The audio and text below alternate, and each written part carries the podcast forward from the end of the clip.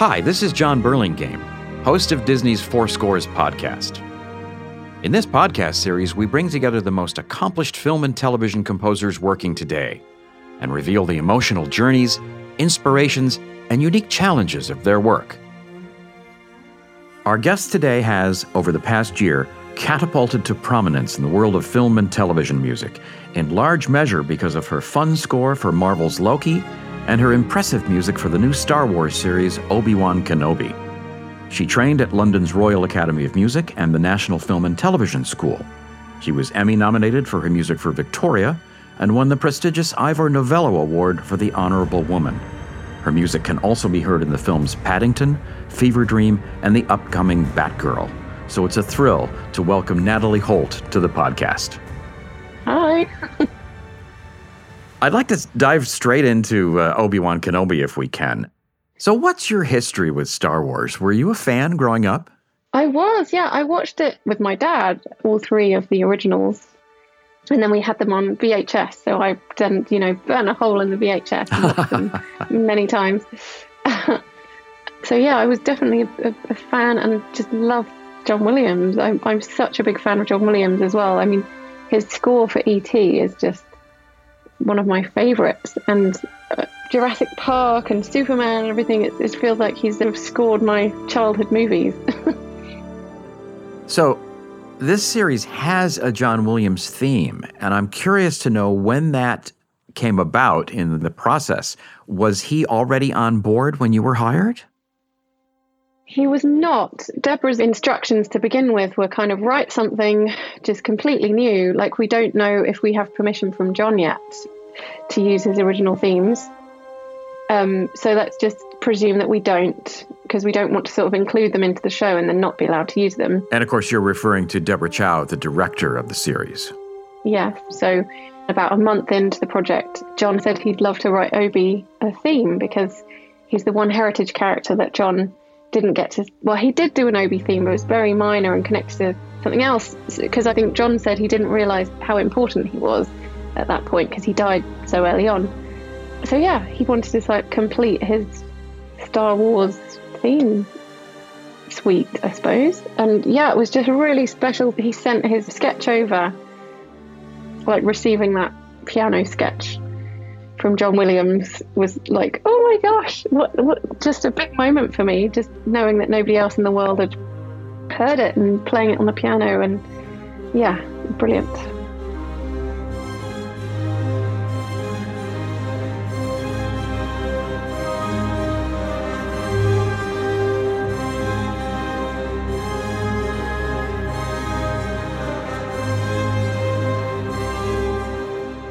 So, Talk a little bit about the parameters of the Star Wars music world that you needed to work within. Did it need to be orchestral? Did it need to have the sort of Star Wars style that John had established? Or were you free to go beyond it?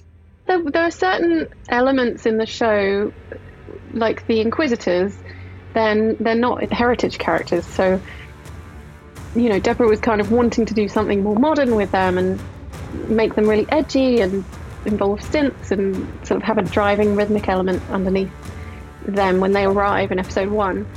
I felt quite free to do what I wanted with Reva and the Inquisitors. And then, yeah, once John had come on board and written the Obi theme, then that unlocked those heritage themes for us. And we knew that we could uh, lead to them because John watched it through and he highlighted some moments where his Obi theme would go and where we were allowed to use his themes in episode six. So, yeah, once we kind of knew that, then we could be leading to them. But um, De- Deborah was just very clear that she didn't want to hear that Vader theme until Vader is Vader. And he has that moment in episode six where he says, You didn't kill Anakin Skywalker, I did. And then you realize he's he's now landed. He's he's who we go on with in A New Hope. And, and when we see Vader in A New Hope, he's an old man. He's sort of been through it all, and like we're seeing him in his prime here. So I did actually use the Imperial March rhythm underneath the Vader theme. I just wanted it to feel like pure evil dread, just like a kind of rage So I used like a hunting horn and pitch shifted double basses and like used loads of layers of brass and the the lower forces of the orchestra to sort of give it that weight. And yeah i felt like it sort of when you see him open his eyes at, at the end of episode two it hits it sort of kicks in with that rhythm. It is the imperial march rhythm so it does tie together. It's one of my favorite parts of your score, I think, because I felt like you were sort of hinting at the Imperial March without giving us the Imperial March. So, as you're saying, it's sort of like we're not quite Darth Vader yet, but we will get there. Yeah. That's what Deborah just wanted to be really careful that we were balancing the old and the new. She wanted to sort of do something different, but sort of pay homage and give respect to what we're leading to as well. You know, uh, Darth Vader, it seems to me, is angrier and darker and more violent in uh, in these in these episodes than we would see him later as as you say an older man. So did your music have to reflect that? Yes, definitely. I think when he yeah, when he walks down the street, he's just is like killing people left, right and center. And there's just his uncontrolled rage. The Imperial March is much more kind of constrained and feels like he's kind of tamed it. He's conquered his anger and now he can just use it with more sort of precise control. So it was very important to reflect that in the music as well. What about the other characters? Did you feel that you needed to write a theme for little Leia, for example? Because she's obviously not the Princess Leia that we would come to know in the later films. And, and of course, you mentioned the Inquisitors. Obviously, they have music of their own, right? The Inquisitors have a theme, and Reva has a kind of chorale that comes out in episode six. The scene I used to kind of find Reva was where she decides not to kill Luke and she, she has those flashbacks. And I wanted her to just blend in with the Inquisitors at the beginning and then sort of come out like a strand on her own. I suppose the same with Leia, like we listen through to the Princess Leia theme as we know it, it's very grown up and yearning and quite romantic. And um, Deborah was like, she's, you know, climbing up a tree. Like we first see her, she bursts out of the foliage and she's running up a tree. She's like, we definitely shouldn't feel like a grown up theme that's too complex. We want to feel like she's got guts and she's a young girl and like it's exciting. So, so then we did this sort of rhythmic driving with a sort of theme over the top, which I did have on flutes, but it just kind of grew. Like everyone wanted it to feel quite epic when you first see her, and, and there's that big wide shot over Alderaan um, of the forest but it definitely has flute still in, in there, and it does feel like it's sort of leading to that poignant moment in episode six where she puts Tala's holster on and we hear her theme when we see her in episode one. She needs to go on that journey. You mentioned Alderaan. Uh, we visit Uh, at least three different planets during the course of the six episodes, and I'm wondering did each planet, did each new place require its own music? Yeah, certainly. I think Alderaan as well. It's like been mentioned in A New Hope, and obviously it gets blown up by the Death Star, so we know it's going to be destroyed, but we don't feel that yet. That was quite a big task. And Deborah was saying it's sort of like new tech and quite eco, and everything's like sleek and green lines. So, and they are a royal family, but she wanted them to feel like a socialist you know they're not kind of a pomp pomp and circumstance royal family. They're kind of everyday people so it needed to have a warmth as well. And then yes there's Daiyu and Mapuzo as well which um, needed their own yeah she Deborah sort of saw the planets as having their own personalities and some somehow bedded within our own planet you know we're always drawing on on world music I suppose to establish the planets but trying to you know, give them their own twist.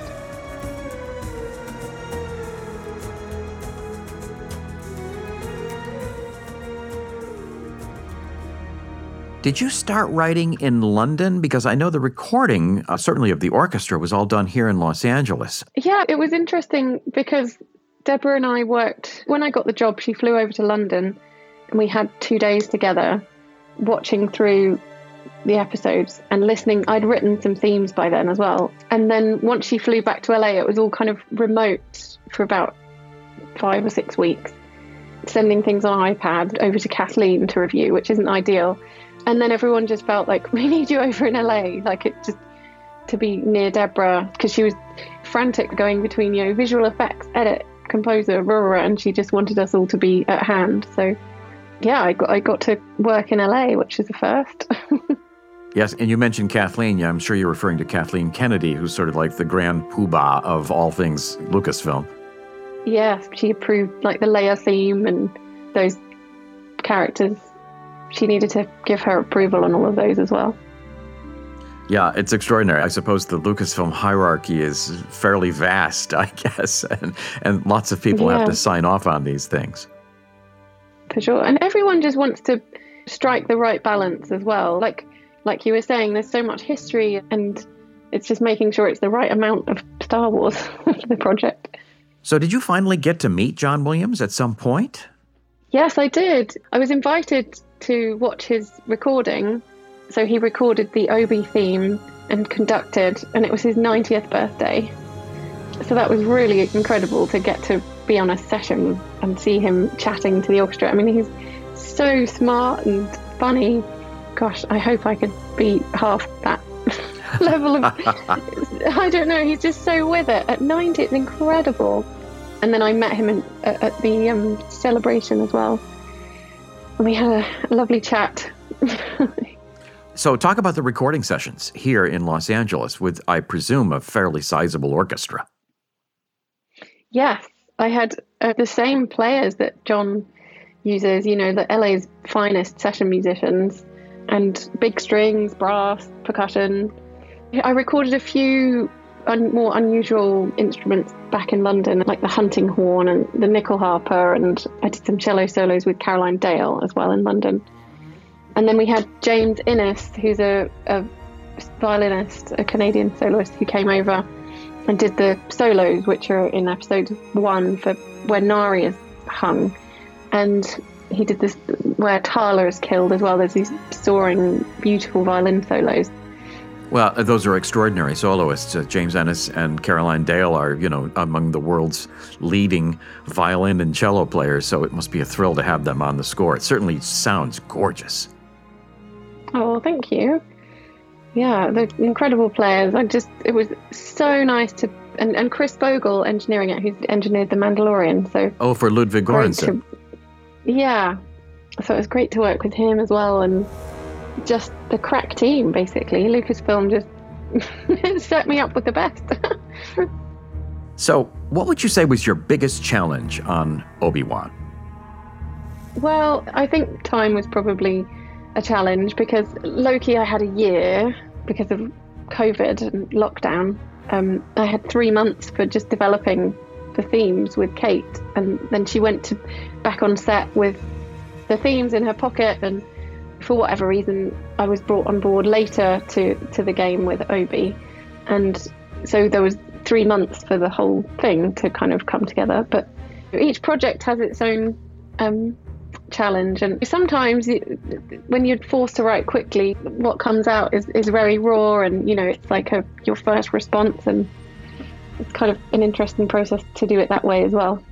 I think that's fascinating. Uh, some people, I think, would be stymied or stopped in their tracks, so, you know, with the level of pressure and deadline. But it sounds like it was creatively good.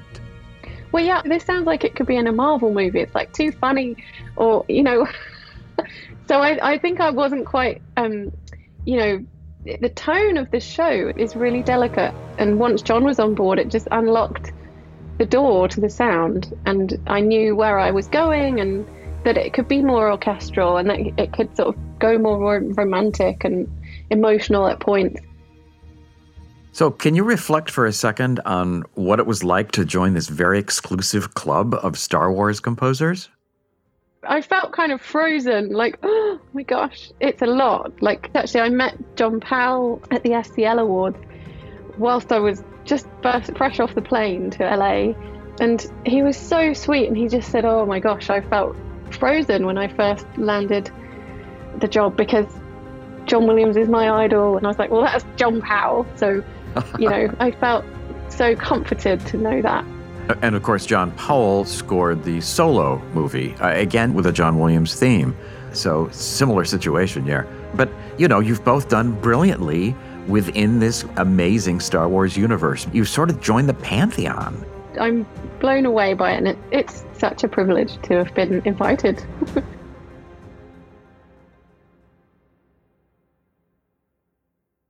Disney's Four Scores is brought to you by the Four Scores playlist, featuring music and interview clips from each composer featured in the podcast series, including Natalie Holt's scores for Lucasfilm's Obi Wan Kenobi and Marvel Studios' Loki. The Four Scores playlist is available on all major music streaming services. Experience the magic behind the music you love whenever you like. So, before we get to Loki, uh, uh, let's do a little bit of time traveling ourselves. Tell us a little bit about your own musical background and what led you to become a composer. Well, so my mom was a music teacher, a cellist, and lots of music in the house. You know, I think when there's a piano in the house, it becomes like a toy. I remember just always tinkering around and coming up with tunes and finding that really fun from early on. And I learnt the violin. I went to music college, the Royal Academy, and then transferred over and ended up at film school. Did a master's in film composing, and then I went back to playing actually because I couldn't earn any money. I got out of film school. I was like, oh, where is all the work? it's quite hard to kind of get your foot on the first rung of the ladder when you like I did lots of short films and things but with no budget so I went back to playing for about 6 years and I was doing sessions playing for other composers and I was in a quartet. I was in George Michael's band for a while. That's interesting on his last Symphonica tour. So yeah it's fun. It's great to have had that being sitting in the orchestra.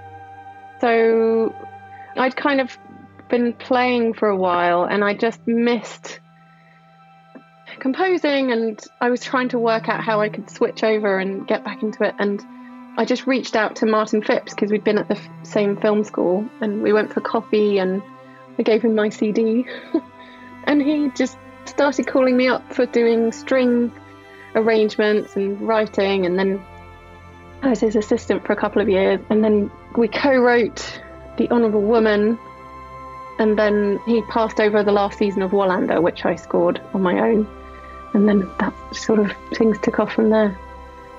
I just love it when composers work together and help each other and move careers forward the way this has happened. Yeah, oh, Martin's just a, like a total star for doing that. I'm lucky that I got to work for him, and, and you learn so much as well, things that you don't pick up at film school so let's talk a little bit about Loki. Again, another high profile project, also Disney related, but this time within the Marvel Cinematic Universe.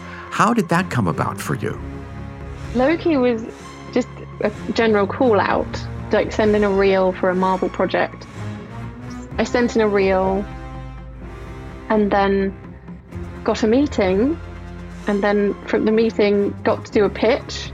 I came up with the Loki theme in the pitch that I did. That was like a real kind of instant one for me. You know, you can see Loki in the films and everything. It wasn't just like reading a script. It was it was so kind of in my head. And then t- talking to Kate, and she'd got all these kind of references of the theremin and everything. Kate Herron's the director, so I recorded some live theremin on my pitch. I think that was what won me the job.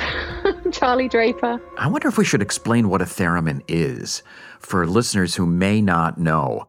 Yeah, so a theremin is an instrument that's kind of two metal loops. It's from the 1920s, so it's quite ancient, but it's wired up, and you're basically playing airwaves and making sounds from these loops. You can kind of adjust the tone, but uh, they were kind of really bog standard to be used in like 1950s sci-fi B movies. Like the sound of it's very recognizable, and um, there's a sort of theremin virtuoso called Clara Rockmore, who Kate really loves. And there's a track of hers that's played in Renslayer's office, episode three. But yeah, that was in Kate's pitch. She just loved that instrument. And I happen to know a professional theremin player, so it was kind of perfect that I managed to include that in there. And it became a real feature of the score. And it's so much fun, perfectly attuned to Loki's character. But also, you have this sort of grand classical sound for Loki. To talk a little bit about what different aspects there are in the Loki theme.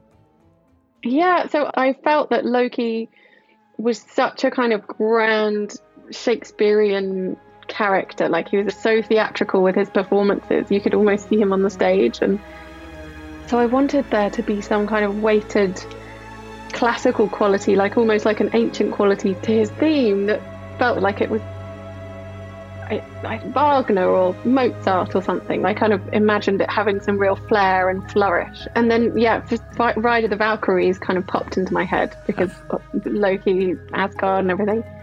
So um, I think I was definitely inspired by Wagner with that theme.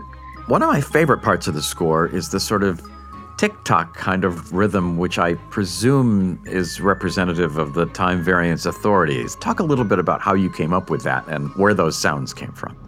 Yeah, I was worried about using a clock because you watch it in TV and you hear a clock ticking and the you know kind of giving you tension. So I wanted it to be different from that. So I kind of recorded lots of different actual clock sounds and then put them through a tape machine and had them like slowing down. So they're, they're more kind of signifying time than they're signifying that kind of conventional time ticking tension.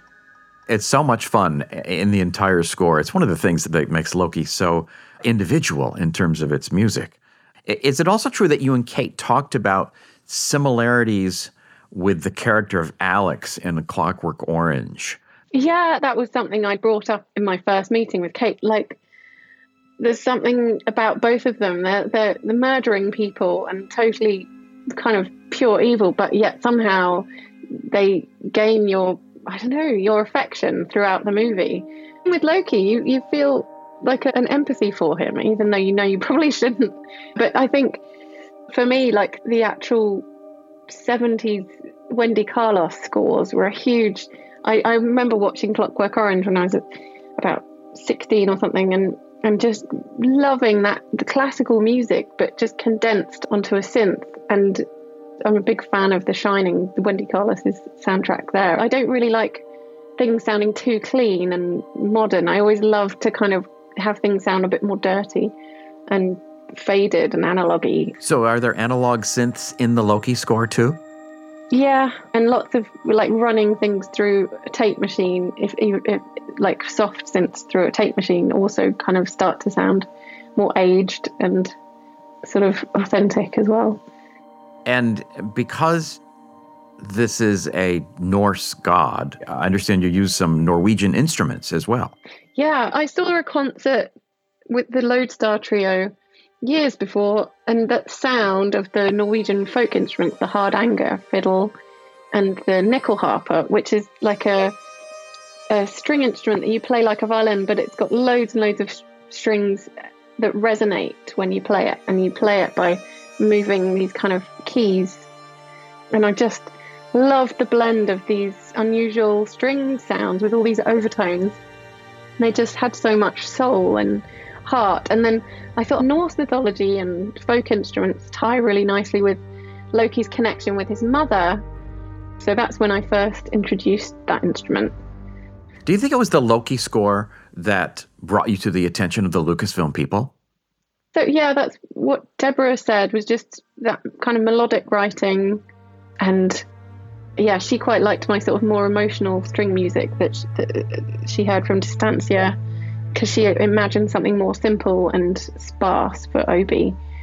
Um, I think it was the blend of those two things. But there was also a petition after Loki came out. There was a, a Twitter petition that said Natalie should score a Star Wars project, and, it, and it got loads of loads of tweets, and that was mentioned. so I think maybe they they listen to their fans. oh my God, the power of Twitter!